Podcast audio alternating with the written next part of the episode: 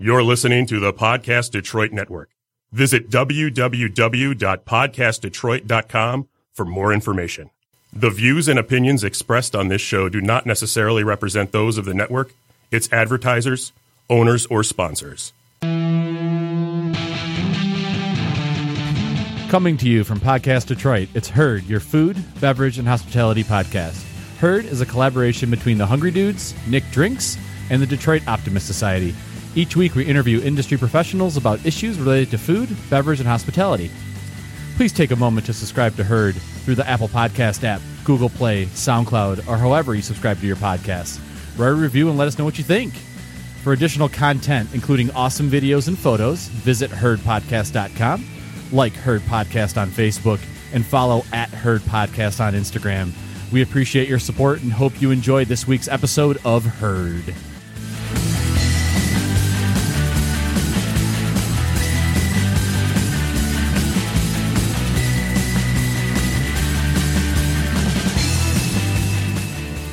Hello, friends, and welcome to Herd, your food, beverage, and hospitality podcast. I'm Joe Hakeem, and tonight I'm joined by Nick, who is photographing me doing the introduction. Well, I need to uh, I need to document it for future reference for when the FCC shuts shuts us down. This is part of the court case. What court case? Oh, you haven't got the letter Oh, yet? shit. Oh, sorry. I should have told you about it after.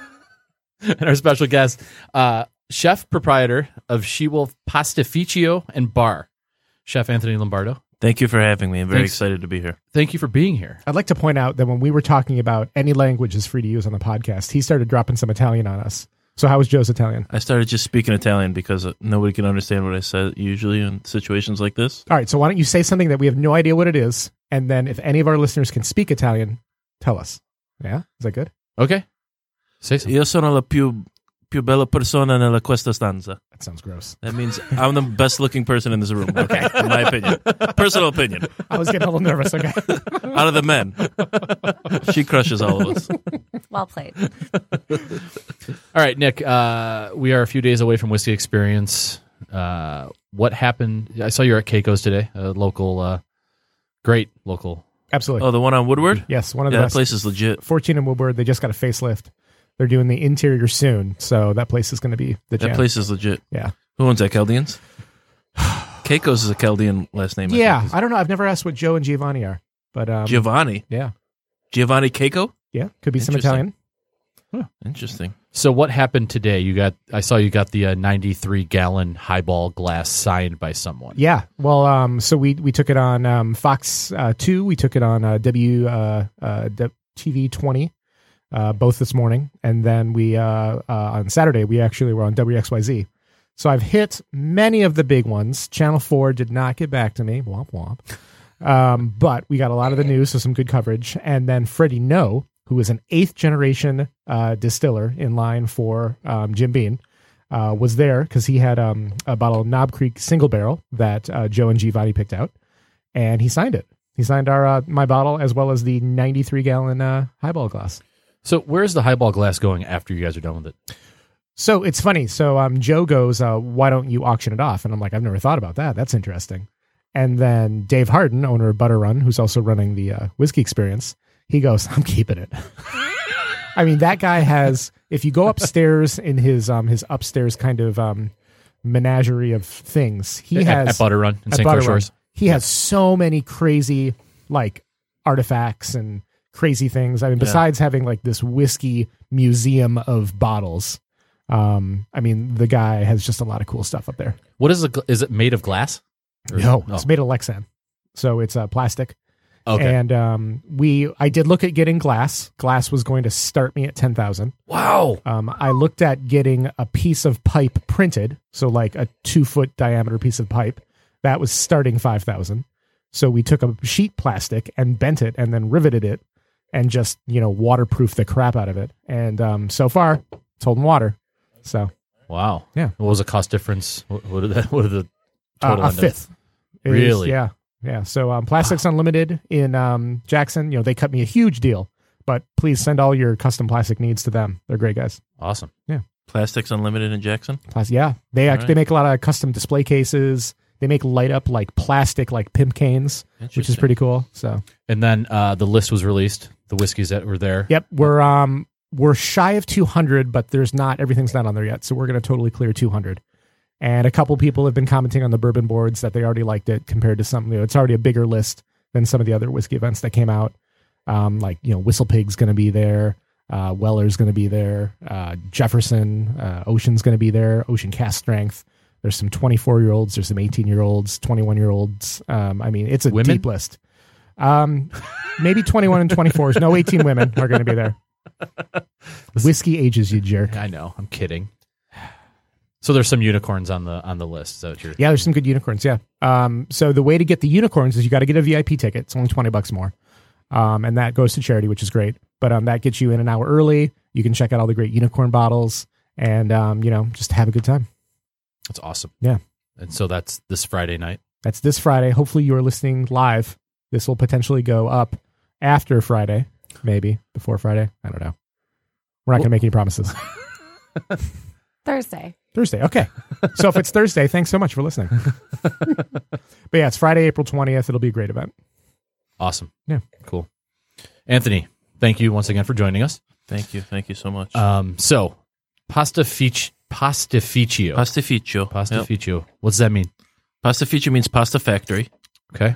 Which uh, is kind of like a you know a fun term to use. We're going to be making a lot of pasta at She Wolf, so uh, you know we we looked at you know osteria, tratt- trattoria, you know ristorante, all the Italian restaurant terms, but uh, you know pastificio is more of like a kind of a fun term, you know. But but it's it, it gets to the real heart of what you're doing because Correct. you, you're truly going to be a pasta factory. Oh right? yeah, we'll be cranking out pasta. So are you just going to make for the restaurant or do you anticipate like kind of takeout or like we will be ready. I, you know what I'd love to do? I would love to get like a nice lunch, like Uber Eats caviar kind of business going. Lots of takeout. I want to do lots of takeout at dinner. You know, there's a lot of people moving to Cass Corridor, Midtown area. Here's what I would like. Yeah. If you order a meal, Yeah. you get an entirely other meal to take home. Wow. for tomorrow, like for tomorrow? Do you know what restaurant I'm talking about? No. Do you? Uh, uh, uh, the, the Mangianos. Yeah, Mangianos. Yeah. That's it. Yeah. Yeah. Yeah. Yeah. Yeah. th- yeah. You, you, you order one, they give you one to take. We home. don't say Maggiano's in this podcast. We don't talk about that. We don't want to taint Metro Detroit's view of Italian food worse than it already is. You know? Well, I, I mean, you know, not, not to name names. There's some there's some garbage Italian food around here. You said it. Yeah. I'm not going to say it. I mean, it, it's it, it can be. There's a lot of really cool All you can eat nostalgic breadsticks is places all I that have to hit say. your heart. Yeah. You know, they serve that red sauce pasta. And it's it's good. It's delicious. You know, maybe they're not using the best ingredients like like they should, but whatever. They're they're old school. They're and they they they go at you for your heart. You know, because they know you've been coming here since you were a kid. And there's a lot of those great red sauce places around town. So you're talking like different stuff, like, like We're going to be more contemporary. pasta. We want to be like what's happening in Italy, like today. Okay, Like which if you is go to a modern city like Rome or Milano, specifically Rome, there's a lot of like cool, you know, educated chefs that have dedicated their lives to cooking Italian food with Italian ingredients that are making really cool stuff and twists on classics and uh, a lot of that. And that's what we want to do. You know, And so that starts with pasta, and you're you're going as far back as you're bringing in your own grain, your Yeah. your your own wheat, and you're going to mill it. holy crap. we're gonna mill our yeah. We, we've been uh, you know communicating with farms in Michigan, Indiana, Arizona, Windsor, people that are growing really good non-GMO organic grains, and uh, and we want to mill them. So we you know I did a, a bunch of research and I ended up buying a mill from Italy, and uh, it was expensive, and uh, I took a, a couple of uh, courses on milling, and I uh, Yeah, traveled get it, and get it, courses. put it. Yeah, you see that? because it's the course. 'Cause that- it's the course, yeah. Good job. That was good. Wow. Wow. He's Doug. good at that. Doug, that was Yeah. a good pun. and uh, just tried to learn as much about it as possible. And I'm learning. It's like it's it's the greatest thing in the world. Different grains have different flavors. Um, different courses have different textures of pasta. You can extrude all of these into different shapes, and using mostly the whole wheat. You know, so when you think of a kernel of grain, you th- you have the outer husk, then you have what's called the endosperm, which is flour. Endosperm is all-purpose flour, I'm having bile out. and then bran is the outer kind of husk that becomes the whole wheat. Now, when you make pasta, let's say you're making like a like a spaghetti or something, bran is is is gluten's gluten is what holds pasta together. Bran is a razor blade that cuts through gluten. Hmm. Bran is gluten's worst enemy. So if you try to make a spaghetti like a whole wheat spaghetti, if you don't dehydrate it exactly the perfect temperature and there's a lot of technicalities, then the spaghetti is going to fall apart when you cook it, and it's going to become little pezzettini, little pieces, you know. But if you make like a heart, like a orecchiette, or like a rigatoni, or a paccheri, or like a short noodle, that that is going to get like you can make a really good whole wheat, you know, pasta. You can extrude it, which means passing it through a brass die and making like a you know making it there on site, and it holds up really well. And there's different cooking times, and there's different sauces you compare with each grain. Now that's that's something I want to talk about because when I found out that each pasta has a purpose Yeah, and it's not just like, oh, what shape do you want in your spaghettios? yeah. Like that I thought was pretty cool. Yeah. Like can you maybe give us like the you know 10,000 foot view of like what big pastas do what? Um, I can give it's that's something that's based a lot on region Okay. in Italy. So, So I'll maybe you what you're going to do. when I when I I grew up in Sterling Heights Okay. with around a lot of Italians and stuff like that, and uh, grew up around a big Italian family. Then, like my senior year of high school, we moved to Brighton, which was like all white. You know, no ethnic people whatsoever. Yeah. There's no White. ethnicity. Yeah. So they're like, "Do you just like eat spaghetti every day?" And I said, "Whoa." Sometimes we eat linguine. Sometimes we eat like rigatoni. I don't understand. They just thought all pasta was Right, called right, right. spaghetti. I was like, no. Yesterday we had penne. I didn't eat spaghetti yesterday. What are you talking about? So And Yeah. it's also like and pasta's not a main, right? no, pasta's a primi. You know, Okay. secondi is your main. You know, and you don't ever serve pasta with a protein. You know, on the same plate. In my opinion, in Italy, that's how it is. You know, you don't uh, like chicken parm on top of spaghetti. And listen, I'm not talking. listen, if you want to eat that, eat it. I mean, if you go to a, a good restaurant on Mhm. the east side, like a cool Italian red sauce spot, and that's how they do it. That's an Italian American way to eat it. Sure. That's just not what she wolf is. You know. Yeah. I, I mean, growing up, uh, my, my grandmother, I'm half Italian.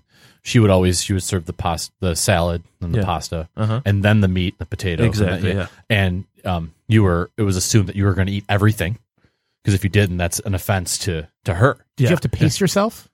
Uh, Like- I- w- but that's not that's not possible in an Okay. Italian grandmother's home. Sure. because you have to have at least two helpings of pasta, and then a couple more helpings of meat, and then if if you had been if you know you're working out or something like, why do you look so thin? And grandma gets all worried, and then you have to eat more. But are Yeah. these maybe not like American portions? Oh no, they they Like are you are like when you say like a second helping of meat? yeah Like are these like, you know, oh, It's a, a couple six little ou- pieces of veal? six ounce piece of breaded steak for the Yeah. most part. Like Okay. this, isn't, this isn't some bullshit like And then Like- you eat two of them. By the Yeah. way. Because Okay. they don't never make one per person. They make three. You know. I mean, Joe, how do you think this body happened? Do you think this body happened overnight? This is premeditated. There's a lot of hard work that went into this thing. You know, that's the second time I've complimented myself on my body. And uh, It's radio. You can be whatever you want. okay, so pasta is this like it's so prevalent it's everywhere, right? But in the grocery store, you go and like there's a whole aisle just of pasta. yeah, You that it, it's so easy to buy. It's cheap. It's Yeah. all these things. You're taking it back, yes, like i- in a way. Yeah. So it's not cheap the way we're doing it. and so, what has happened to pasta that has made it so prevalent in our culture? Is it just honestly that you know it's a dollar a pound at Save a Lot, you know, and e- everybody can eat spaghetti and tomato like canned ragu. You can feed your family for five dollars, you know. So that's one reason. Um, but another thing that I like to think about is um, all the gluten stuff that's happening right now, and people are freaking out about. You know, everybody has a gluten allergy, or gluten intolerance, and it's something that never happened in, er, you know, in earlier generations. And it's because a lot of it is because in my opinion the industrialization of flour you know? Flour has to be industrialized to a point where you mill it in nebraska and you can ship it across the country and have it sit at a shelf stable temperature for months, which is not how flour is intended to be. In order for that for that to happen, you have to add preservatives. You have to remove vital nutrients that are in the flour when it's freshly milled, and you have to replace those nutrients with like riboflavin, niacin, um, and all these in- ingredients that are not natural to flour. And then people have been eating this for years, and then all of a sudden, gluten is is the worst thing in the world. You know? So in, in Italy, are are families like milling their own grain, or is no, it more local? No, but like local? the town will have a town mill. Got it. Okay. You know, or like a couple towns over, there'll be a mill, and you just buy flour from the mill. You know, that's how mostly it's done in Italy. Or you know, you don't. Flour has an expiration date. I mean, it has a lotta di scadenza. They call it like a.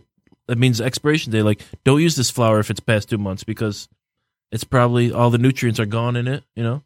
So let's say, all right. So if we want to change our ways and maybe go for a, a more healthier flour, what Yeah. do you recommend? Is there a is there a brand? Is there a style? Is there a Well, I recommend like uh, Red Mills? Like I don't know if Bob or they they you know they do a good job, but they still need to ship. You know, sure. ship it across the country. You know, I recommend buying a KitchenAid mill, Oh yeah. you know, and buying whole grains from your farmer's market. That's ideal. Like I'm the ultimate hippie situation, you know. And other is it than challenging? that, try to buy. Other than that, try to buy organic. Where, by the way, a lot of organic flours still have riboflavin and niacin, which are Mhm. just they're adding organic. Somehow, somebody made organic niacin in a lab and added it to flour. I don't know how that happened, but whatever. the niacin tree. So like the flour we're milling at She Wolf has like a probably a five day shelf life. We need to make pasta from the flour we're milling within the next five days and then sell that pasta within the next day.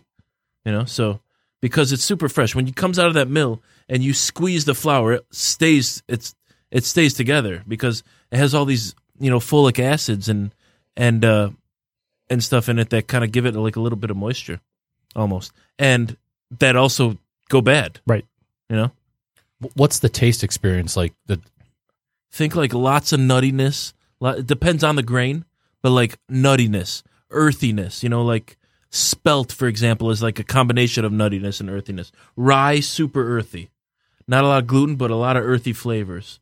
You know, farro, much more nutty. You know, farro and spelt are kind of very similar, much more nutty. You know, and then uh, stuff like red spring whites and uh, you know red fifes, which are high gluten bread flour like grains, just kind of neutral tones. So the way you're describing all this, this is all very seasonal. It sounds like, and so your menu then Uh huh. uh, will you have some base pastas with base flours, and then have flour like seasonal pastas with seasonal flowers? Is that Well, grains. Here's the thing about the grain. Grains can be harvested, and they have that outer husk. They're shelf stable for a, for years. You know, Okay. once you crack that husk and open the endosperm and access those nutrients, now you're talking about you're releasing that oil, and it becomes, you know, vulnerable to, you know, um, going bad and and such. So, so as a grain, we plan on buying lots of grains, keeping them in storage and uh, using them all year. Like there, you're right. You can you harvest grain. You harvest grains twice, sometimes you know three times a year, depending on the grain. Like winter wheat when they talk about winter that. wheat's winter, and then you got spring wheat, which are basically identical, you know, protein and uh, gluten contents, but one is harvested in the winter, little stronger, little more protein. One's harvested in the spring, a little less, but you know, pretty identical. Is Yeah. anyone like milling their own grain in Detroit? Um, not that I've seen, but there might be someone out there. You know, Okay. you never know.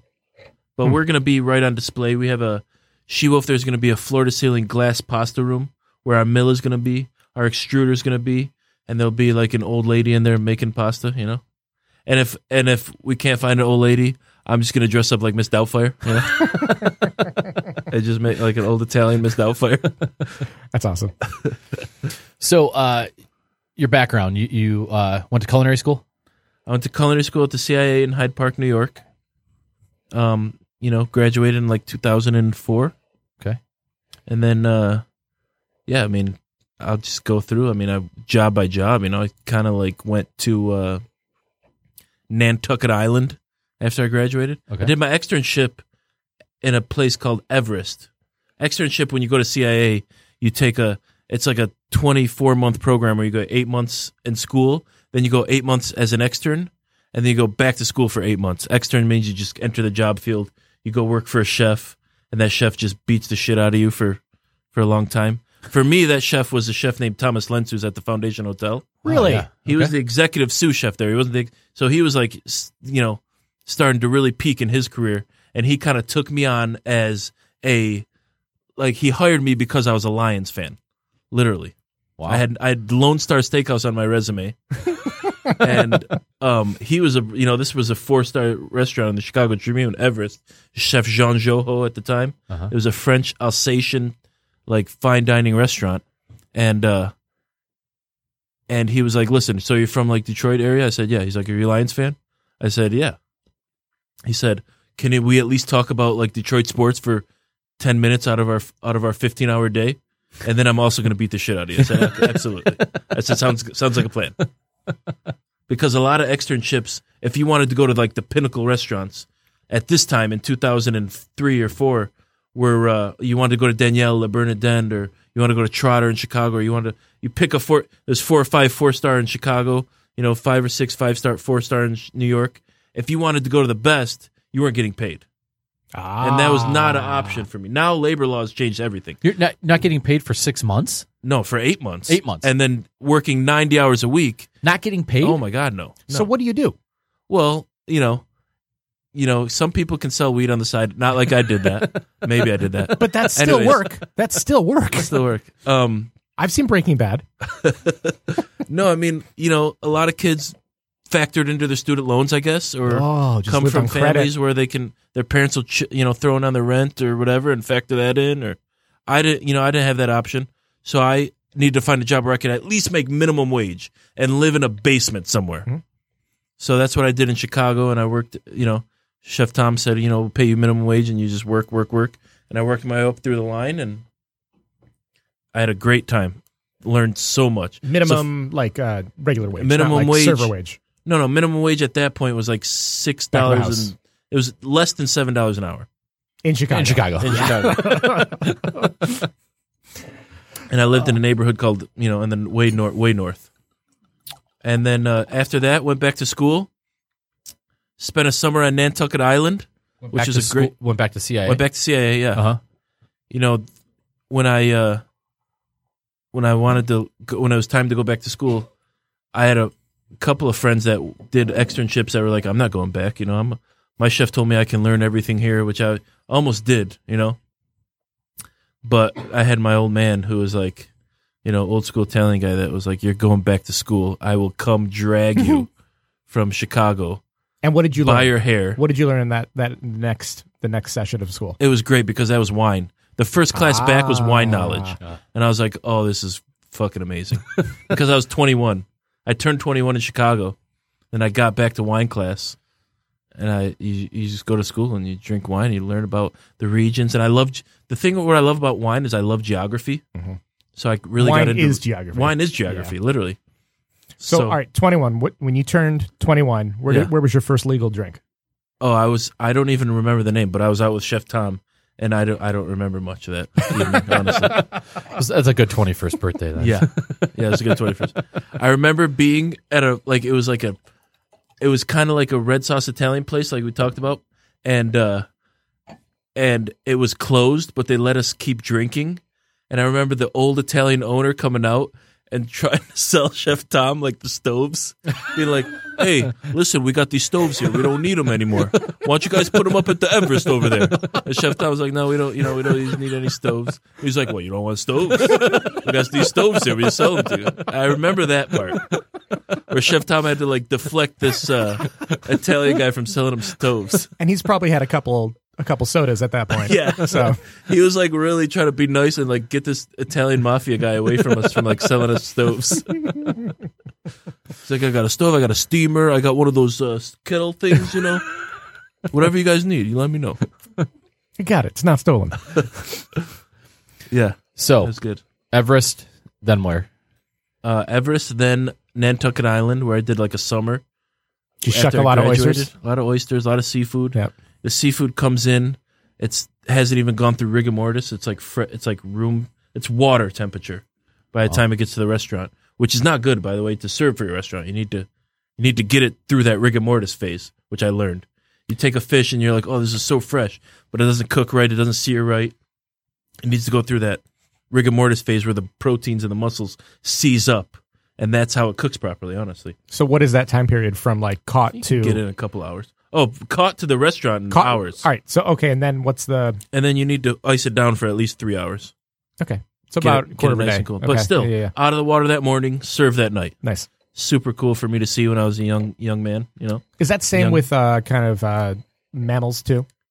When you're Um. Yeah. Oh, absolutely. Yeah. okay, And that's USDA, by the way. Once you touch talking about animals, got it. it has to be at least forty eight hours at. At least forty eight hours. Okay. Um. You know, the USDA won't even let it be released until it's hung and uh, stayed at a constant temperature for a certain amount of time. Yeah. Hmm. But uh, yeah, so that was Nantucket. I don't know. So Nantucket, it was actually I remember it was the summer of 2004 because the Pistons won the NBA championship, which was one of the greatest days of my life. They, you know, because I was like a Detroiter on Nantucket Island, and uh, and I had a Ben Wallace jersey, and I wore it everywhere. So what's the basketball team up there? They have, I mean, they got the Celtics, Celtics. yeah, that's all I could think of. Yeah. right? But No you know, like main team. it was the year where the Pistons beat the Lakers, who were like so favored, and everybody was talking so much shit to me because they knew I was the Detroit kid. I wore a Detroit hat everywhere. I had a Ben Wallace jersey, Tigers jersey everywhere I went. You know, they were supposed to get swept that year. they were supposed to get swept. They were supposed to get just absolutely destroyed. Yep. and they turned the tables on them. So that was a great that was a great day in my life. But Nantucket is one of those things where you work hard, play hard, work hard, play hard. You work on the you. We worked at an American seasonal restaurant where I had my st- you know I was a line cook, had my station, had five things on my station, had to make sure my station was prepped, ready to go before service. You get there at noon, you get your station ready, and then last plate goes out at midnight. You go to the beach, you know, you hang out, you party, back at it the next day. It's summertime in Nantucket, so there's no every night Saturday night. The restaurant every you know, there's not like a, oh it's Monday we're slow. Every night is it doesn't matter. You're doing maximum covers every single night. What does that mean, like like volume wise? You know, at this restaurant, which was like 80 seats, was probably like 210 covers a day. You know, Wow. All right. So you're working twelve hours. yeah. You're going to the beach for how long? Oh, you know, you sleep when you're in your early 20s. You know, a couple. What do you need? How much sleep you need? See, and that's An what I'm thinking. Like, are you gonna like? Is are there days when you're on the line when like you're so exhausted, you're like, I'm gonna chop a finger off? Is that my mother coming out at me? I mean, have have you seen my fingers? Like, I don't. There's all kinds of like. you have all of them though, I'm which so is happy exciting. my parents aren't going to listen to this podcast. It's funny though because uh, I definitely you you learn in the kitchen, and I haven't. I did a little bit of line cooking, but not much. But I did a catering gig, and I was cooking um, garlic uh, in the stove in some oil, Yeah. and I was rushing, and I Yeah. grabbed that pan out of the oven and put it on the top of the stove, and I got the biggest burn across my hand, and I learned. I learned quick. Oh man, line cooking. Every food job in this in this industry stems from line cooking. Yeah. If you can't line cook, you can't be a caterer. You can't be a you know a baker. You can't any kind of food. You can't be like a personal chef or a private chef or whatever. You need to be able to be an amazing line cook mm-hmm. before anything. and it's a rush. and it's a it's an adrenaline rush. You have to be organized. You have to figure out the least amount of movements to do for each, you know, each plate, and uh, make sure you have enough. It's all about preparation. It's all about mise en place, which is a term that we use. You know, and But food TV doesn't teach you that. no, Food Food Network TV doesn't teach you that. No, they say that it's Food all TV that was retired a long time ago. It's Food Network. It's Food T- Network. TV Yeah, on no. food. There's the Or cooking food on channel. TV, like not- Lowercase f. Okay, yeah, I yeah. got I'm it. not. Okay. I'm not trying to shit on your Christ. employer. I'm sorry. I don't know what you're talking about. Um, I I mean, you know, the glamorization of all this stuff. There's it- no glamour in it. No. When you get to my level and you can do podcasts and drink wine, there's a little bit of glamour. What's that? The one percent? There's like it's like a touch of glamour, but it's bullshit. I was joking around with my friends. I had the greatest celebrity chef moment of my life the other last week. My uh, like when I was in DC, I was working at a restaurant using a bunch of local greens from this hydroponic farmer that I found at a farmer's market, and she said, "Hey, can I come to your restaurant and like we're filming a hydroponic farming like blah blah blah." I said, "Okay, come." She were they making a documentary on hydroponics, so I made like a salad on some lady on a camera. I made, I talked. They interviewed me. I said hydroponics are great. You know the the lettuce is consistent in February and July and still has a Ah, lot yeah, of yeah. flavor. Blah blah blah. Um, She's like, and then I like completely forgot about it. It was like a regular two. I never saw the documentary. I never saw anything. Fast forward like five years. My 12 year old niece is in science class watching, watching a documentary on like hydroponics. And she's like, that's my, oh, it says Chef Anthony Lombardo making hydro. I'm like, what the, f- where did you guys, f- what? She's like, that's my uncle. I was like, this is the greatest celebrity chef moment of my life. This is greater than a podcast that I'm going to be on. All right. well, so- one day when we're reviewed in like a legal like setting, you know, for from the FCC, that'll be your, you know, your your niece's daughter. Yeah, exactly. um, okay. After Nantucket, what happened? I went to Italy, grabbed a backpack. I actually got a scholarship to this uh, slow food. You've heard of slow food organization, which is an it's like opposite of fast food. Slow food organization gave an, a scholarship to uh, to a couple of students from CIA. I, I kind of like won a cooking competition and wrote an essay and got like ten grand and plus a visa to go to Italy. How much was the limit on the visa? Uh, it was a year. Oh, that kind of visa. Oh my god! Well, you thought it was a Holy Visa shit. card. Holy shit! You thought it was a card. It was a, it- it- yeah. And you gave me just a straight I ass didn't even- answer I too. didn't even. I was like, because there is a limit. on No, it, I, I you know? hear you. I hear you. Like, um, Never gonna come back. so I just shot to Italy, went to this cook, cooking school there, and uh, everybody you in order to be at the cooking school, you had to speak Italian, right? In order to get accepted, so they like gave you a little Italian test, which I somehow passed. and did you speak Italian before then? I thought, you know, I thought I did because From I, your family? yeah. Okay. But like once I got there, I was like, "What are you people saying to me?" Was it a no different dialect, or they were just like, dialect. it was, it was so fast and Yeah. coming at me so fast, you know, and like, you know, I don't, re- I didn't really. So once I got there, I learned it quick. I picked it up quick, but it was an international cooking school, so there's only two Americans. Then there's a couple of Germans and like a couple of Koreans and a couple of Australians and uh, like seven Japanese. All everybody spoke fluent Italian wow.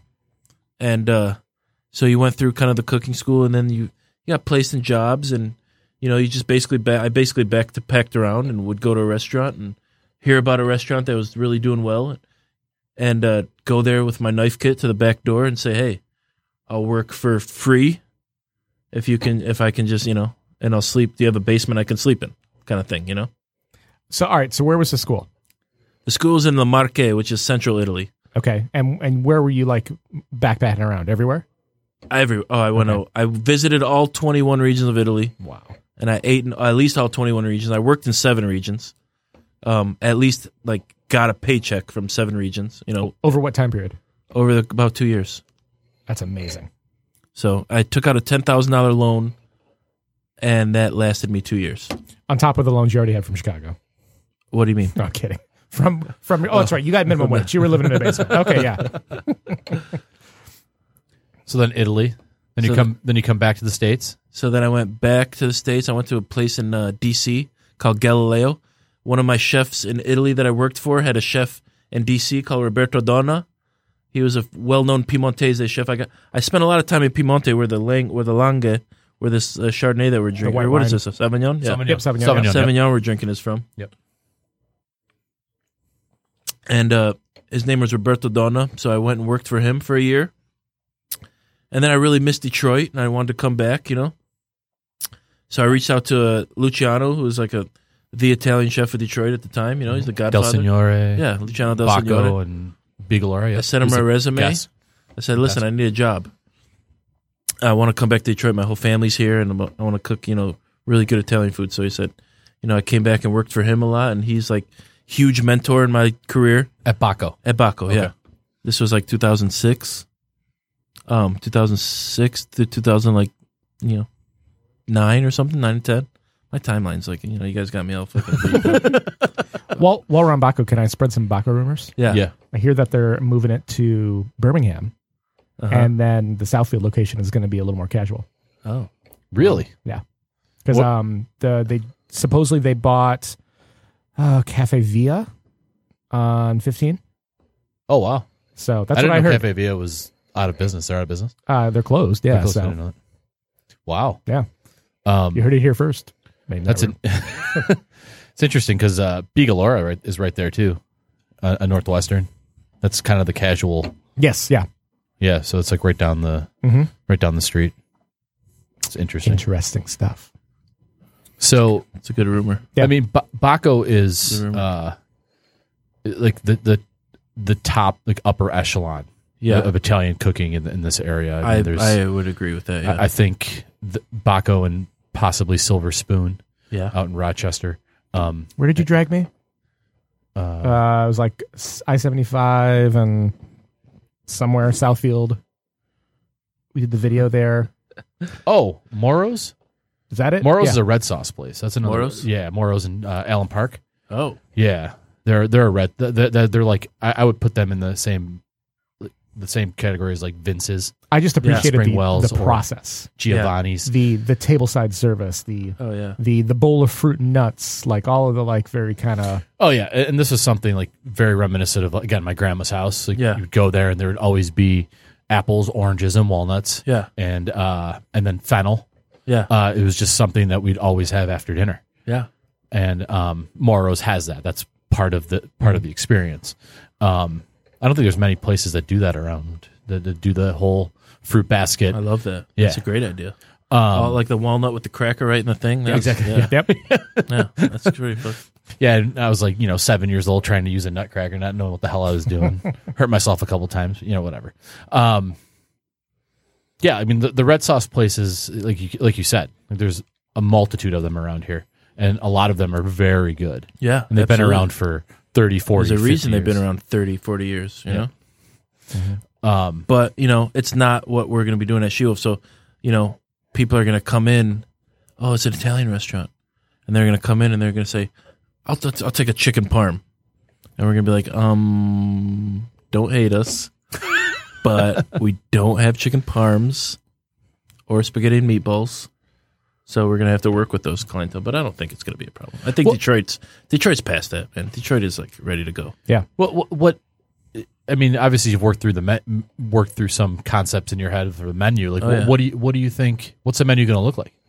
Menu's gonna be kind of Roman inspired. Okay. It's going to have the Roman pastas. There's four main pastas when you go to Rome. You have cacio pepe, cacio pepe, which is you know classical Roman pasta. It's- Give us a shape because I have no idea what that is. well, it depends on the shape. Oh, Cacio pepe is the sauce. It just means cheese and pepper. yeah, I'm an idiot. So it's like butter and cheese, pecorino sauce, usually with like a noodle, like tonnarelli is what we're going to serve it with. Okay. And uh, and then you have carbonara, which is guanciale. You know, or you have la gricia. Excuse me, you have la gricia, which is this cacio pepe, but add guanciale there. You know, cheese and pepper, and then also like that bacon flavor. Guanciale, which is the jowl, Jowl. Yeah. Mhm. And you have carbonara, which is the guan- the jowl plus pepper plus some eggs and uh, cheese in there. And you have amatriciana, which is a red sauce based jowl, also in that sauce. Let, let's let's go back to carbonara for a second because Yeah. I feel like there, there's a lot of carbonara ar- in, the area, Mm-hmm. and I, I, wa- I would venture a guess and say that there's probably 90, 90 to ninety five percent of them are done improperly. Yeah. what's the proper way to do a carbonara? First things first, no peas. that, that that disqualifies. If you have peas in your carbonara, you're not a traditional Roman carbonara. I mean, you're, you're an American carbonara. Nothing wrong with it. But But why peas in American car? Why? I don't why? know. Color. Okay. Maybe the need Color. for vegetables, a color. Yeah. Yeah. People love that green. Okay, The green Need with that the green? brown and the white and the yeah. couldn't hit the plate with some fucking parsley or something. Just splash it with some of that green gold. What you, you know? I don't know. okay, so no peas. no peas. Uh, rule number two: don't um scramble your eggs. Hmm. Scrambled eggs carbonara is a thing. You know. It is. Yeah, you can't scramble your eggs in there. I That mean- sounds awful. Scrambled like well, it's a it's uh, if they cook the if you cook the sauce, too hot, sauce. it's gonna scramble it. Right. Oh, I, I get it. It's all about the creamy zabayon kind of like texture in there. uh huh. You know. So that's that. Um, no cream. Only Oh, no dairy cream. is cheese.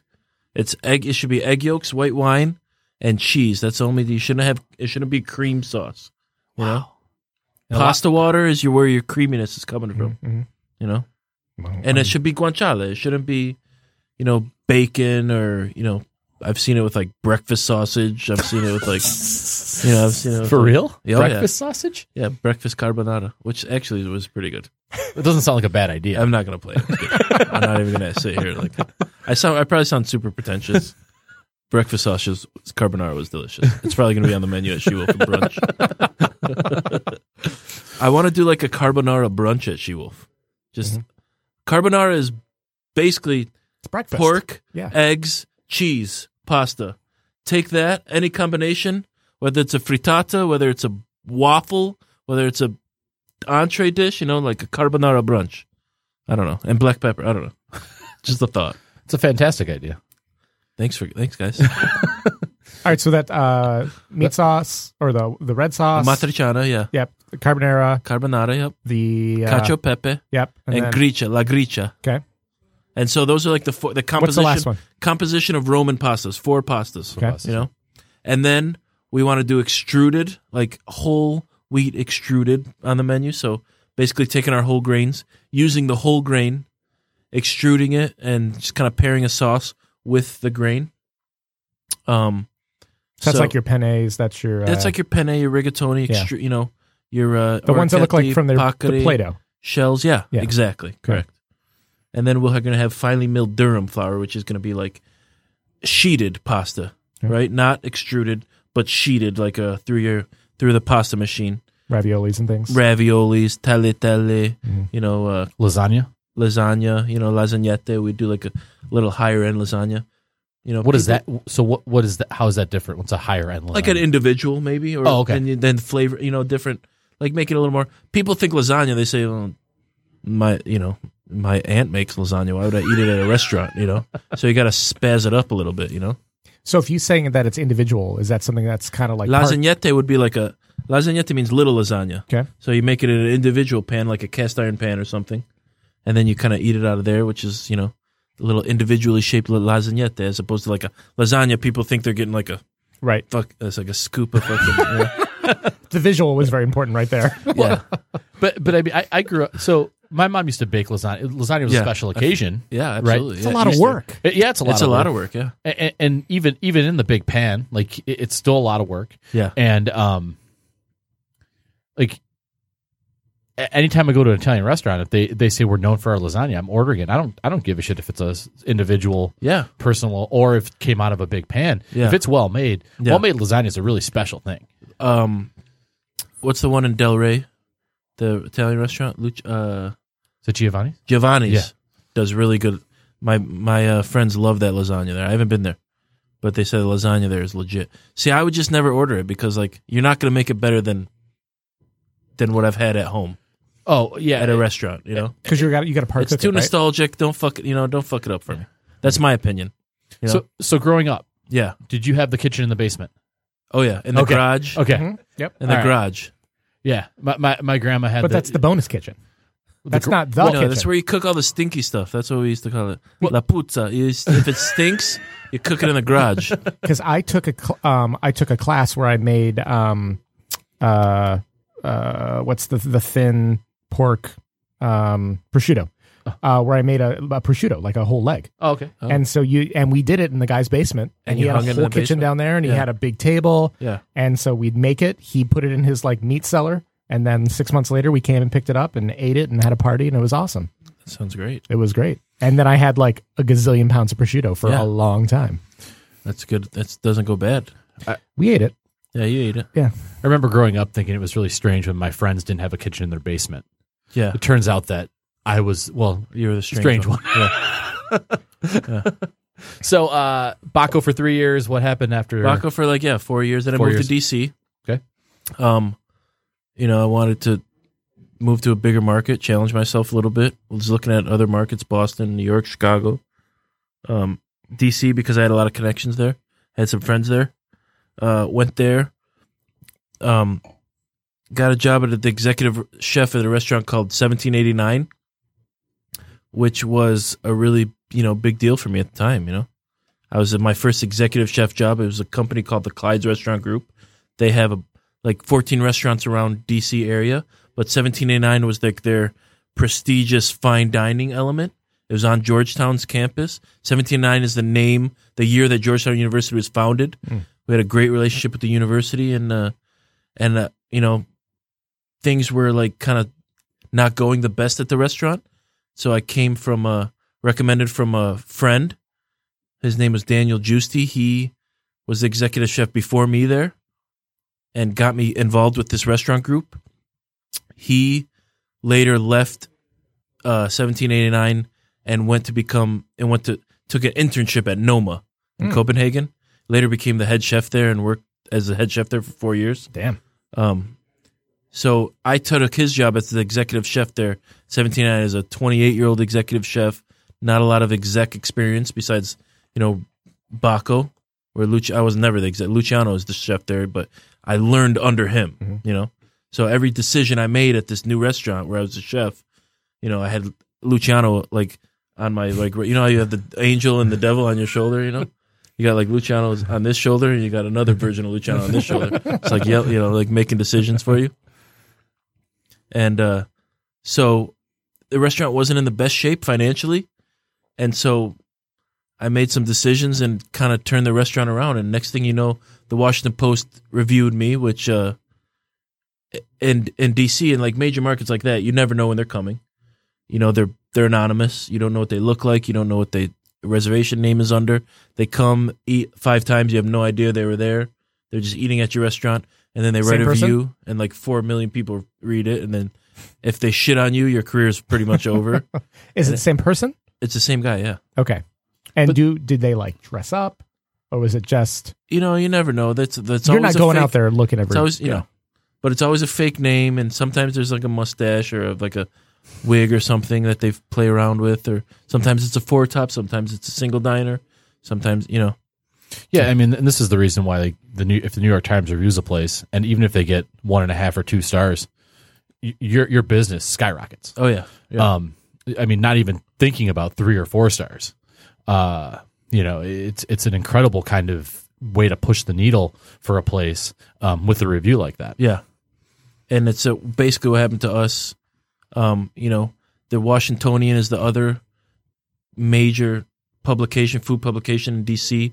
Um, both reviewed me my you know first uh, four months there, both very positive reviews, and business skyrocketed. Wow. And then you know I became like a you know a chef, like the young blah blah blah chef, and you know like running this old estate. It's like it was the like it kind of like the Whitney, like an old townhouse that mm-hmm. was like old, but the food was like you were making it new and creative and fun. So, kind of like the Whitney, but not really. Not nothing like the Whitney. So, so you get these positive reviews, Yeah. right? So, so business is on the decline, Yeah. and obviously, like thinking from a business standpoint, like your your staffing probably reflects that. Yeah, You get these positive reviews, all of a sudden, business skyrockets. Were you guys ready for it? we're ready. Oh yeah, we're Okay. ready. Um, you know, I built. You know, built. It's part of building your team and making things. You know, you always got to be ready. Um, and the restaurant group we worked for, it was a great group. It's called the Clyde's Restaurant Group, and they're they're very professional and organized and structured, which I loved. You know, um, because I you know I craved that structure and that organization from like the, and so once it once it came off, like you know we we made sure we were ready for it, and uh, they when I say structured and organized, professionalism was like they pounded into you, you know? Like a lot of restaurant culture is like not that professional. It's like you get get the job done no matter what it takes. This was like we're gonna do it the right way. We're gonna treat our employees right. We're gonna treat our chefs right. And uh, so I kind of built a team based around their structure, and I was able to really like be successful with it, and I loved it. And does that? Do you think that comes more with the the restaurant groups as opposed to an individual restaurant?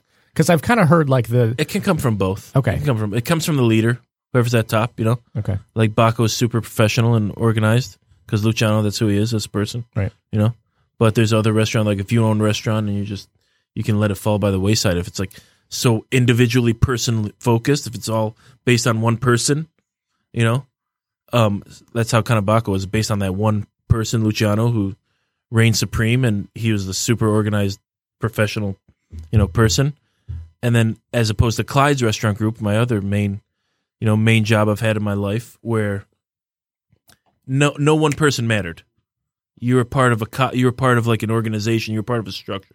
One person falls off, you replace that person into the system. It's kind of like there's a much different way of seeing things, um, but in a positive way. Yeah. in a good way. Okay, so back from DC, You come back. You back. Come back to Detroit, or you, you go somewhere else in between. Came back to Detroit after like seven and a half years in DC. Um, and uh, Luciano kind of lured me back. You know, wanted me to be part of the renaissance of the city. So, kind of came back, saw what was happening, and wanted to open a restaurant. I had this concept in my head. You know, the She Wolf concept. You know, contemporary Italian food, and so it came back and kind of got that started. Why She Wolf? Why the name? Well, the story of Romulus and Remus. You know, story of From Star Trek? no, no. It's from It's a nerd joke for it's anyone Roman out mythology. yeah. It's a nerd joke. Yeah, I got it though. Go through the story. Roman mythology. So uh Romulus and Remus were twins, abandoned by their parents, floated up a river in a basket, saved by a wolf, a mother wolf who where they, you know, kind of suckled on the teats of the wolf and she kind of raised them into adolescence and they grew up to be men and went on to found Rome. And uh Romulus killed Remus, named Rome after himself. And uh in Rome, lots of wolf art. Lots of she wolf art. The she wolf statue is very famous. Lots of Romulus and Remus art. Lots of wolf graffiti and stuff like that. So, kind of uh, in August, I spent a month in Rome, just like underground. Went there, got an Airbnb in the hood for like ten dollars a night. Rented a scooter.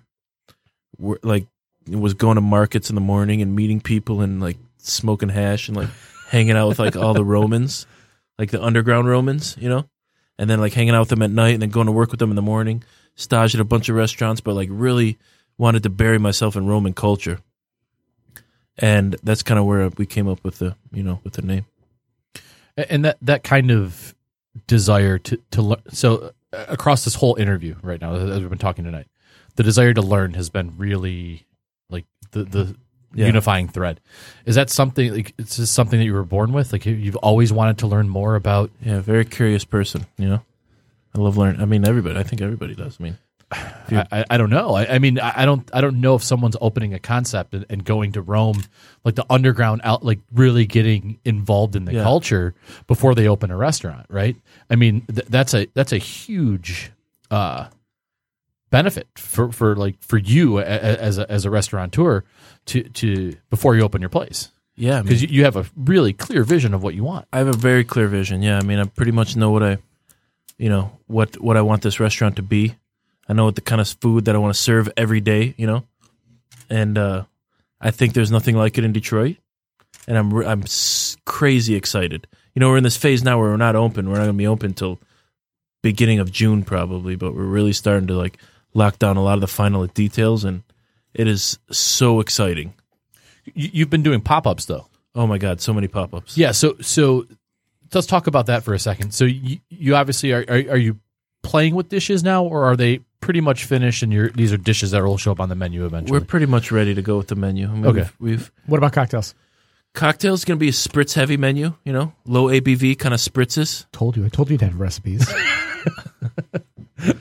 We want to like uh, you know, craft cocktails don't really go with Italian food as much as we want. We want like spritzes in the beginning of your meal, fruit forward, sparkling kind of Aperitif, spark that Samaros. some aperitivo. Yeah, exactly.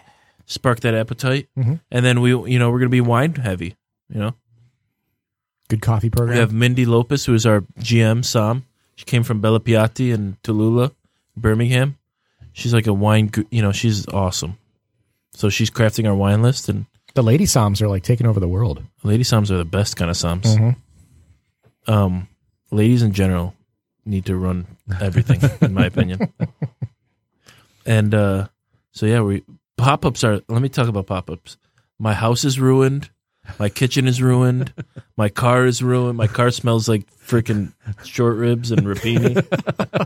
you know, There's worse things that, to smell like though. True, I mean, yeah. you know. pop ups are hard. Don't ever let anybody tell you that any different.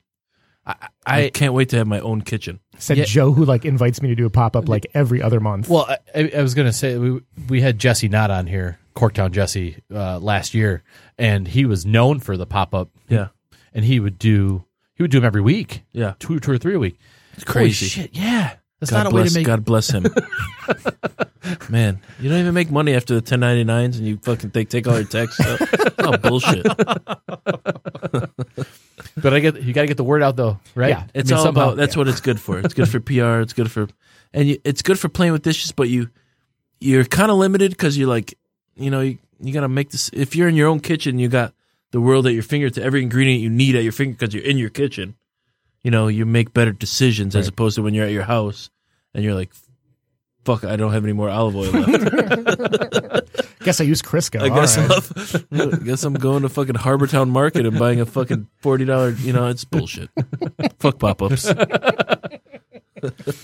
So your location uh, on Selden is kind of uh, um, it's it's a up and coming area, right? It's it's amazing. Yeah, it's crazy what's happening. So you're pretty close to Selden Standard, Yeah, and Yeah. um, also the shipping company over that way. yeah. It's just it's about to open pretty soon. I think Yeah, Jim Brady's is opening someday too. Maybe. Jim Brady's.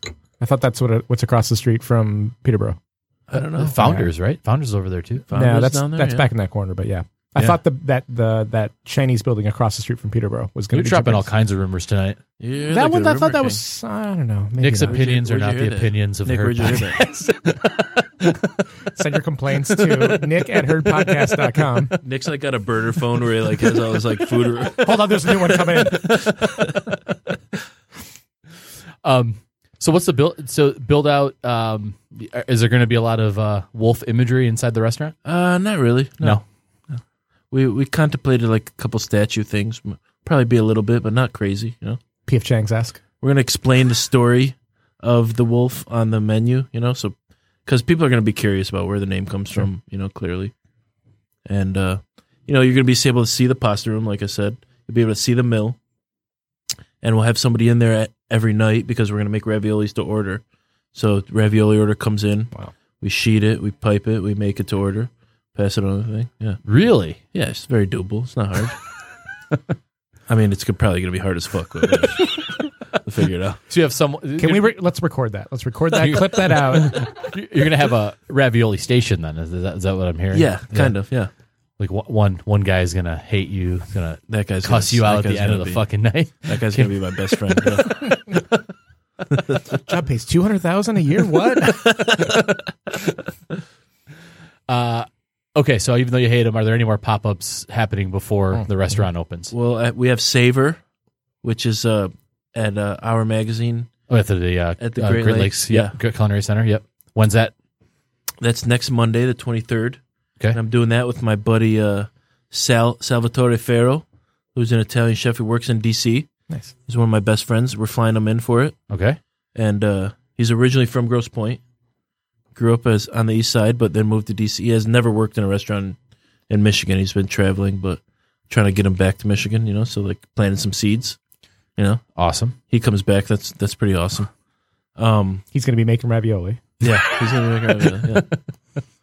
Um, and then uh, yeah, that's about it. And then just push to the to Push to open. the open. Yeah, So the open is you- you're hoping for early June. Is that what is that what we're hearing? it's definitely gonna be June. Definitely June. Okay. Early June, probably maybe second week of June, but we're the, we're ready. I mean, the build out's going great. So Awesome. Yeah. Well, best of luck, thank you, Anthony Lombardo. Thanks for being with us. thank you so much. Until next time. Quick, sh- quick shout out for where you can find him on social media. oh yeah, Trying to SheWolfDetroit.com. Keep, keep me yeah, honest. She Wolf Where Detroit. else? At She Wolf Detroit and at yeah Lombardo A eighty two is my personal, but you don't need to hit uh, She Wolf Detroit on Instagram. She Wolf Detroit at She Wolf Detroit. Yeah, On Instagram too. Instagram. Yep, Everywhere, all over. all over. She Wolf Detroit. yeah. Anthony Lombardo, thanks for being with us. Thank you so much. Until next time, dine well, friends.